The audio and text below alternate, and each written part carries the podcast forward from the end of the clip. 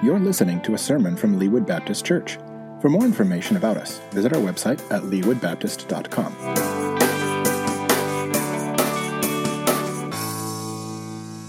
If you have your Bible, turn to Genesis chapter 12. We continue on into our, our study of Genesis together.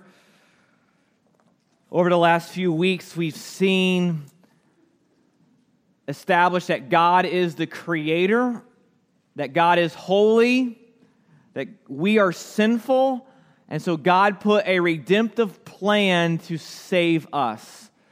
We've seen how God pours out his wrath upon sin. We saw that God cannot tolerate sin. We saw that in the, the account of Noah and the flood, that God poured out his wrath upon humanity of, uh, on sin, but that God sent a rescuer the ark to rescue Noah and his family. Though they, did, they deserve to be destroyed, God spared them. And we've seen all throughout that God has been promising, though He is holy, we are sinful as human beings, God has promised a rescuer to come to save us. This morning, we're going to see again God beginning to put a little bit more detail together in this redemptive plan. And God begins putting this redemptive plan, he starts piecing it together. He starts holding his redemptive plan together. That God had promised Adam and Eve in Genesis chapter 3 that there was one that was going to come and crush the head of Satan that through their offspring that that's who would come. And so we're going to see god begin putting those pieces together the glue that holds it together. Now i want to talk about this glue for just a moment in god's redemptive plan. If you're gluing something together maybe it's a glue stick hot glue stick whatever its, its purpose is to hold it together. Well god has this redemptive plan that spans out over thousands of years many many centuries but what holds that plan together, whether it's in regards to time or people, the glue that holds God's redemptive plan together is covenants. Covenants are the backbone to the Bible. You've heard me say that a couple of times throughout our Genesis series. Covenants are the backbone of the Bible. Now let's talk about what a covenant is. What is a covenant? Someone just spit out an answer, okay? What is a covenant?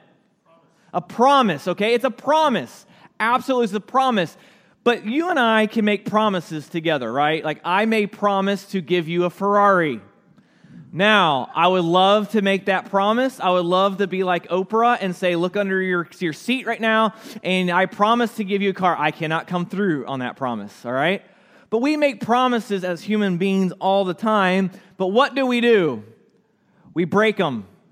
We break promises all the time. So a covenant is, yes, a promise, but it goes a step further. There's also a con- almost like a contract involved. So if you are buying a house, when you buy a house, you sit down, and at the end of the day, there is a contract presented and you sign that. It is a promise saying that I'm going to buy this house, but it's also a legal document that says you own this house. So a covenant the word covenant is a bit, a bit of a, a hybrid of a word, of a promise and a contract together. It's binding, it cannot be broken.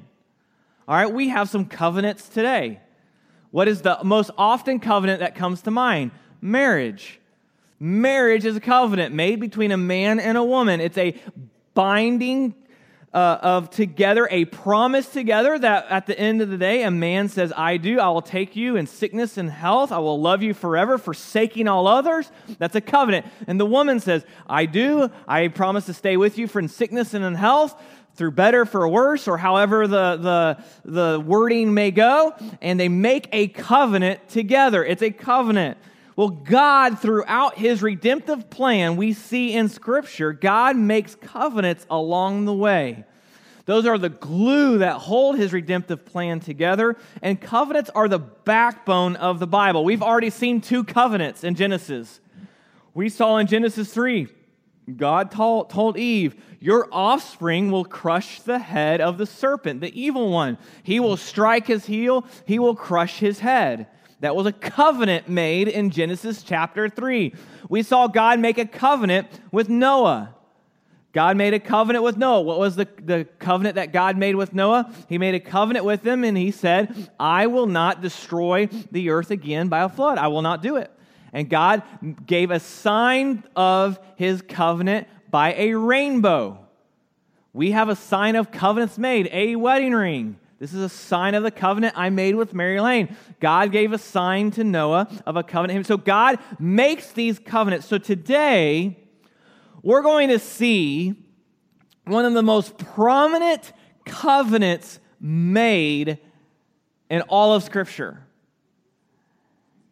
And as we understand this covenant, we see the significance of this. And as this covenant is made, that it holds together the entire redemptive plan. And through this covenant, we begin to see the beauty of God's redemptive plan unfold. Though it takes time, though it will be a long time till the rescuer will come, we will see this covenant unfold by this promise made. So if you have your Bible, and I hope you do, turn to Genesis chapter 12. If you don't have a Bible, there is one in the pew in front of you that is our church's gift to you. That that Bible is meant to be given away and taken with you. So you can turn to Genesis chapter 12 and look at verse 1. It says here The Lord said to Abram, Go out from your land, your relatives, and your father's house to the land that I will show you. I will make you into a great nation. I will bless you. I will make your name great, and you will be a blessing. I will bless those who bless you. I will curse anyone who treats you with contempt. And all the peoples on earth will be blessed through you. So Abram went as the Lord had told him, and Lot with him. Abram was 75 years old when he left Haran. He took his wife Sarai, his nephew Lot, all the possessions that they had accumulated, and the people they had acquired in Haran, and they set out for the land of Canaan. When they came to the land of Canaan, Abram passed through the land to the site of Shechem at the oak of Moreh at the time the Canaanites were in the land. The Lord appeared to Abram and said, To your offspring I will give this land. So he built an altar there to the Lord who had appeared to him. From there, he moved on to the hill country east of Bethel and pitched his tent with Bethel on the west and Ai on the east. He built an altar to the Lord there, and he called on the name of the Lord. Then Abram journeyed to the, by stages to, to the Negev. So now we are introduced to one of the prominent characters in all of the Bible. Now, let's talk about these characters of the Bible because we're going to begin hitting over the next eight to 10 weeks a lot of characters of the Bible. Here's the beauty of these characters they're gigantic mess ups. These guys mess up. They will mess up a lot. Abraham has a tendency to lie. We'll see that. So, a lot of times when we view these characters, we view these guys, these people, we view these people as like they had some kind of extra amount of spirituality than we, than we do. But they don't. They are huge mess ups. Abraham, one of the most prominent figures in the Bible, he has a, he's a habitual liar. Moses has anger issues. David a man after God's own heart. We talked a little bit about this last week. A man after God's own heart was an adulterer and a murderer. So we see consistently that these heroes of the faith really aren't heroes. And here's what we need to understand about these people as we continue on in this series for the next eight to 10 weeks that God, I want us to, to, view, to view this this way. I want us to view it as a play. And on the play, you have characters on the stage. The characters on the stage, they are important, but the person that's really important is the, is the playwright, is the director. So, in this redemptive story of God saving mankind, God is the playwright. He is the director. He is the one behind the scenes making things happen, put, happening, putting people in the place where He wants them to put. God is at work consistently. These people are just players in the play. So we need to understand that. So these people here are yes, people that followed after God, but they sinned just like you and I did. They were made out of the same flesh and bones that you and I were. And so we see that even in, in the life of Abram. Abram is mentioned here. His name's Abram. His name gets changed to Abraham. So we're just going to talk, call him Abraham from here on out. So here's what happens God tells Abraham to go out from his land and his relatives from his father's house to a land that God would show him. Now, here's something about human nature. We talked about this a little bit last week with the Tower of Babel. What is the one thing we all have in common in our human nature? We don't like change. We don't like change. We don't like. How many of you have ever moved before? What all of us have. It, and I see everyone scowling. Like, no one likes to move. If you like to move, you need to go get some help, okay? Like, there's something wrong there. No one likes to move. Loading up a U-Haul truck and going to new, the process of it, it's a pain. What's even harder is to move out of state. I mean, it's, it's difficult en- enough to move from one neighborhood to another neighborhood, but imagine many of us have moved from state to state, and that is a long journey. It's very, very difficult. It's hard. Here, God tells Abraham for 75 years, he has lived in the same land with his relatives in his father's house. And God tells this 75 year old man to leave his father's house, his relatives, and to move. But here's what's interesting God doesn't tell Abraham where he's taking him. God says, Abraham, I want you to move. I want you to leave your family, your relatives, the country you've known your whole life, and move. And if I'm Abraham, I'm sitting there thinking, okay, God, I might be able to do that. Where to? God says, I will show you. So God calls Abraham to make, to move to a place he doesn't know. Abraham's 75 years old. He probably doesn't want to move if he's 75. So God tells him to move, and he follows and he obeys God, and he tells him, I will move. Now, here's something that we need to understand how God, what God does. And we have a lot of biblical proof of this. Whenever God is about to do a great work, whenever God is about to do something amazing, he calls his people to take a step of faith. Every time. Whenever God is about to do something big, and God is about to do something big here in Genesis 12. Whenever God is about to do something big, whenever God is about to amaze his people, he makes them do something uncomfortable to take a step of faith. We see that consistently through, through Scripture. We see this in Exodus. God calls Moses to take a step of faith at the burning bush. And Moses argued with God. Moses said, I can't speak. I don't want to do this. And God calls Moses at the burning bush to go and lead his people, Israel, out of slavery to a, to, the, to a promised land. Moses leads his people out of, leads God's people out of Egypt. They come to the Red Sea. They backed up. They're backed up to the Red Sea. And what did God's people want to do? They wanted to go back to Egypt. They wanted to go back to slavery. We see them do this all the time. And God does something amazing and He parts the Red Sea. Whenever God is about to do a great work among His people, He calls His people to trust Him, to believe Him. Even if it takes even if it's uncomfortable, even if they may not like it, maybe they may not even prefer it, but God calls his people to step out in faith and to do something uncomfortable out of their comfort zone, to do something to trust him before God does something great. So here's my question to all of us. First of all, individually, What is God calling you to do that may make you feel uncomfortable? What is God calling you to do to maybe make himself famous in your life? It may be simple as going next door to your neighbor and sharing the gospel with them. That's terrifying.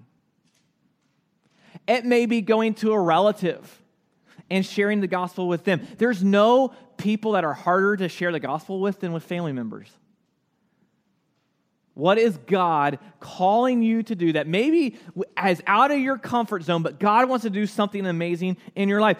God calls his people, his church, to take a step of faith that might be uncomfortable, maybe unpleasant, maybe not be something that his people, the church, prefer, to step out in faith so God can do something amazing. So I ask us as a faith family, as a church, what is God calling us to do that may feel uncomfortable, that is outside of our comfort zone, so God can display his glory amongst us to the ends of the earth? Whenever God calls his people to do something, he moves them to an uncomfortable place. And this is what God is doing in the life of Abraham because God is about to do something extraordinary in the life of Abraham. Henry Blackaby, in his book, Experiencing God, many of you may have read it. He says, if you want to experience God at work at your life, in your life and see what God is doing and see God display his power, find where God is at work and join him. But here's often what we do we make big plans and we say, God, now you follow them. And then we make the plans and we include God in them. That's not faith, that's not trust.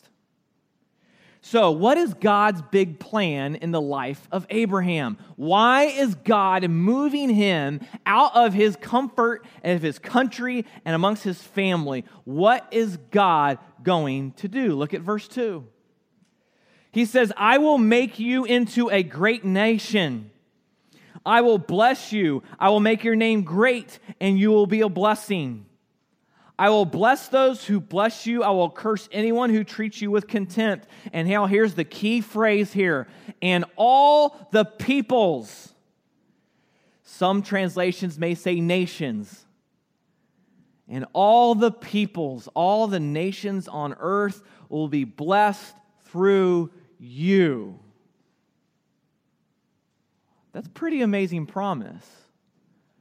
That just from Abraham and his family, a great nation will come out. And that through that nation, that family of people, all the peoples on earth will be blessed through you. That's a pretty amazing covenant, pretty amazing promise. Then we see in Genesis 12, Moses, or Moses, Abraham leaves. He follows where God takes him. God even tells him in verse 7, He said, Your offspring I will give this land. God makes this covenant, this promise to Abraham. Then we see in Genesis 13, Abraham and his nephew Lot, they separate. Lot gets into a little bit of trouble. A war breaks out in Genesis 14. Abraham saves him. Then we come to Genesis 15. So turn over there to Genesis 15. God's going to elaborate a little bit more on this promise, this covenant that he's going to make with Abraham. So look at Genesis chapter 15 and look at verse 1. It says this after these events, these are the events of Lot and, and Abraham going and rescuing Lot. It says, After these events, the word of the Lord came to Abraham in a vision. Do not be afraid, Abram. I am your shield. Your, your reward will be very great. But Abraham said, Lord God, can, what can you give me since I am childless, childless, and the heir of my house is Eliezer of Damascus? Abraham continued, Look, you have given me no offspring, so a slave born in my house will be my heir. Here's the problem there's a major problem in God's plan. Abraham's childless. Abram and his wife Sarah are not able to have children. And God has promised him, I'm going to make you a great nation. Through your offspring, all the people of the earth will be blessed. I will give this land to your offspring. And Abraham's sitting there. He's like, okay, God, I believe you. He moves. But in the back of Abraham's mind, this whole time, Abraham is saying, there's a big problem. I don't have any kids. I am childless. And it even says here, the heir of his house would be Eliezer of Damascus. Now, we don't know anything about Eliezer. But apparently, he was a servant, he was a slave of, of Abram, probably was the keeper of Abram's house, kept everything, all his endeavors straight for him. And so he says, A slave born in my house will be my heir. And so we see God calls Abraham to do something out of the ordinary, to move out of his comfort zone and place. And Abraham's got questions. He's got questions.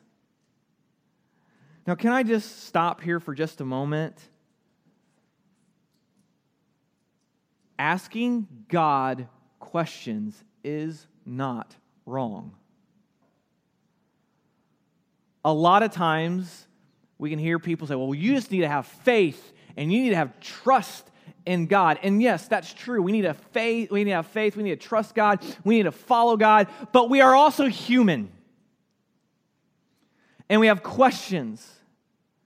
So let me just encourage all of us as a faith family when we ask questions, that is not a symptom of faithlessness. That's just wanting to know. And so Abraham is just like, okay, God, I trust you, I believe you, but I don't have any kids. So how is my offspring going to inherit this land? How is my how am I my family going to become a great nation? How is this even going to happen? Look at verse 4. Now the word of the Lord came to him.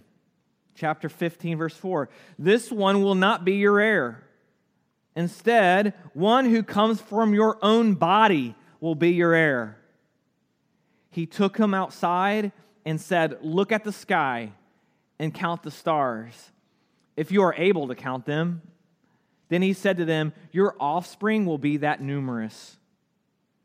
So God takes Abraham out there and he says, Look at the stars. Your family will be like the stars of the sky. God even tells Abraham to count them. And God, we even kind of see a little sarcasm here by God. He says, If you're able to. He says, Count the stars. Your family will be like that. Your offspring will be that numerous. And then look at verse 6. And this is key. And Abraham believed the Lord, and he credited it to him as righteousness. Now, there's something we need to really understand and come to terms with this idea of being credited with righteousness. Once you imagine that you go to the bank, you go to the bank, whatever bank you might go to, and you go to the bank, you need to withdraw some, some cash, you go to the bank, and the teller tells you the, the, the, teller tells you there at that table at the desk and says oh by the way your account has been credited with an extra thousand dollars. Okay i'll take that in a heartbeat right? I don't think any of us would turn down free money. What happens when your account is credit when your account is credited? You are given something.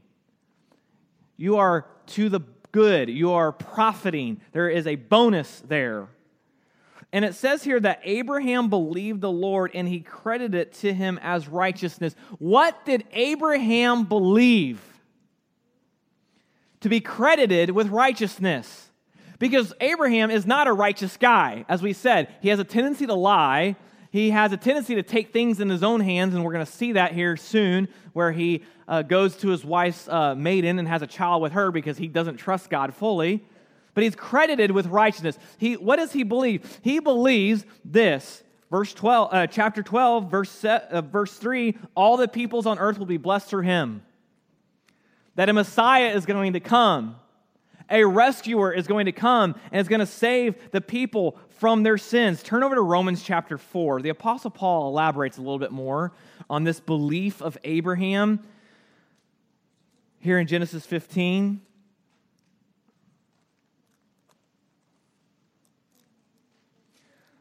Look at Romans chapter 4 and verse 1. Paul writes, he says, What then will we say that Abraham, our forefather, according to the flesh, has found? If Abraham was justified works, he has something to boast about, but not before God. For what does the scripture say? Abraham believed God, and it was credited to him for righteousness. Now, the one who works pay is not credited as a gift, but as something owed.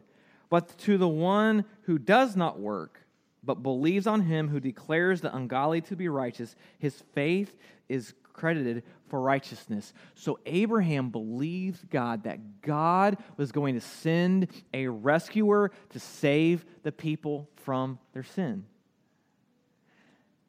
And now you and I have the benefit and spiritual blessing of hindsight being 2020. We know who that rescuer was going to be. It was going to be Jesus Christ. Who was going to come and save people from their sin. So Abraham believes God and is credited to him as righteousness. And obviously, Abraham believed God because he moved his family. He moved out of his, his land that he grew up in. But God's going to even elaborate even more on this covenant that he's making with Abraham in a very real way. So let's start reading in verse 7 of chapter 15. He says, He also said to him, I am the Lord who brought you from Ur of the Chaldeans. You say, Where is, where is Ur? Ur is in modern day Iraq. I am the Lord who brought you from Ur of the Chaldeans to give you this land to possess. But he said, Lord God, how can I know that I will possess it? He said to him, Bring me a three year old cow, a three year old female goat, a three year old ram, a turtle dove, and a young pigeon. So he brought all these to him, cut them in half laid the pieces opposite of each other, but he did not cut the birds in half.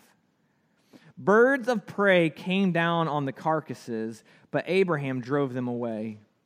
As the sun was setting, a deep sleep came over Abram, and suddenly great terror and darkness descended on him.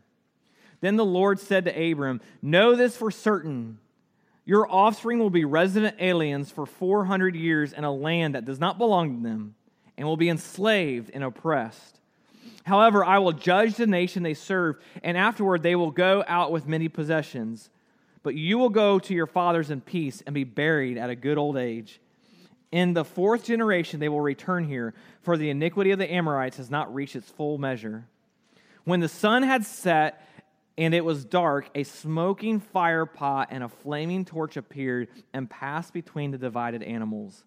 On that day, the Lord made a covenant with Abram, saying, I give this land to your offspring, from the brook of Egypt to the great river, the Euphrates River, the land of the Kenites, the Kenizzites, the Kadmonites, the Hethites, Perizzites, Rephaim, Amorites, Canaanites, Girgashites, and Jebusites. See, God even elaborates even more on this covenant he makes with Abraham. He tells Abraham, to go and take a three year old cow and kill it, a three year old female goat and kill it, a three year old ram and kill it, and a turtle dove and a young pigeon. So Abraham kills these animals, and what he does here is he cuts these, he follows God's instructions, he cuts these animals in half, and he places one half on the animal on one side and the other half of the animal on the other. And then he does the same, and he does the same, and then he puts, keeps the birds together and puts them on opposite ends. Now, why in the world would God ask Abraham to do this? We need to understand a little bit of cultural context in these days of Genesis 15. In those days, contracts were made by the sacrificial cutting of animals, with the split carcasses of the animals lying on the ground. The covenant was made when the parties in the agreement walked through the animal parts together, repeating the terms of the covenant. So, if like I said, we use the example of real estate. If you bought a house and the person you bought the house from, here's what you would do in those days you would take animals, you would cut them in half, you would put them on opposite sides, almost like making an aisle, walking down this aisle of guts, blood, and gore of these animals, walking together, repeating the terms of the contract. That is how they made the contract. Also, even to a greater degree, at this time, if a king attacked a nation and a country and defeated a country, that king would then bring in the other king that had lost the battle. They would make terms of the surrender. And to mark the terms of the surrender, the winning king would take the losing king's general, he would kill them. He would cut their bodies in half of the, of the generals, place their bodies, their cut bodies, uh, uh, opposite ends, and make an aisle. The two kings would then walk together in front of their armies, would walk down together and make the terms of the contract, the, per, the terms of surrender, through the bodies of the losing generals to make the terms of that contract. They did that in this day. You say, Adam, that is graphic, it is gory. Absolutely, it is. But you wouldn't forget it. And so kings in that day would even would sign contracts by the sacrificial cutting of their generals.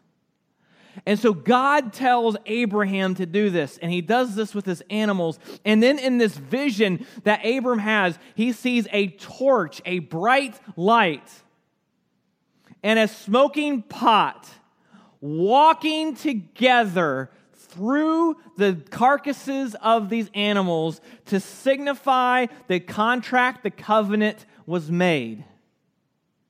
Now, there's something that's very, very important here that we understand. God, in this vision that Abraham has, this vision, God is that flaming torch. God is that bright light, that source of light. Abraham is the smoking pot. And so God is the source of the means of this contract happening. So God makes this contract with Abraham, this covenant with Abraham, that his family would inherit this land, that his offspring would possess that land, but even deeper than that, all the nations of the earth would be blessed through his offspring. As we saw a couple of weeks ago when we talked about genealogies, we came to understand that that offspring was Jesus Christ. That Jesus Christ came, he died on the cross and was resurrected to, to provide brand new spiritual life, to provide us salvation. So God has come through with that covenant. But there's a new covenant people today. Did you know that? There's a new covenant people that God has made a covenant with. See, God made a covenant there with Abraham, and God deals primarily with Abraham and his family for the rest of the Old Testament. Use another word for covenant. So we have the Old Testament or the Old Covenant, where God is primarily dealing with the nation of Israel. And then Jesus Christ comes, he dies for the sins of the world, provides salvation for us, and there is a new testament given, a new covenant. To where the covenant people is no longer Abraham's family, God's people, Israel. God's covenant people is now the church. And God has given us a covenant as the church that we will be with him one day, that we have an eternal home. We have salvation provided to us. We have the power of the Holy Spirit with us. We have access directly to Him through the Holy Spirit. That, the, that God has promised and covenanted with the church that He will give us all we need so we can make Him known to the ends of the earth. We see that when God makes a covenant, a promise, he comes through. Pray with me. God, right now, we just say thank you for your faithfulness to Abraham and his family, and that you brought Jesus Christ to this world to provide salvation to us. God, I pray if there's anyone here that has not believed in Jesus, that today they would believe in Jesus so that they can be credited with righteousness, with salvation, just like Abraham was. God, I pray that through your covenant, you made a new covenant with us as the church. God, thank you as if, if we are a believer, that we are your chosen people. And we thank you for the blessings and the privileges that come with that. Now, God, I pray that you would call us and move us as your people to make your name great to the ends of the earth. God, give us as your church the grace to follow you. Give us the courage to follow you. Give us the faith and the trust in you to follow you. Though you may call us and are calling us to step outside of our comfort zone and our preferences, I pray you would continue to move us as your people so we can look back and say, wow, look what God did. And it's in the name of Jesus we pray. Amen. Thank you for listening. If you're in the Kansas City area, we'd love to have you be our guest. We're located at 8200 State Line Road in Leawood, Kansas. Worship services are on Sunday mornings at 10:30. To learn more about us, visit our website at leawoodbaptist.com.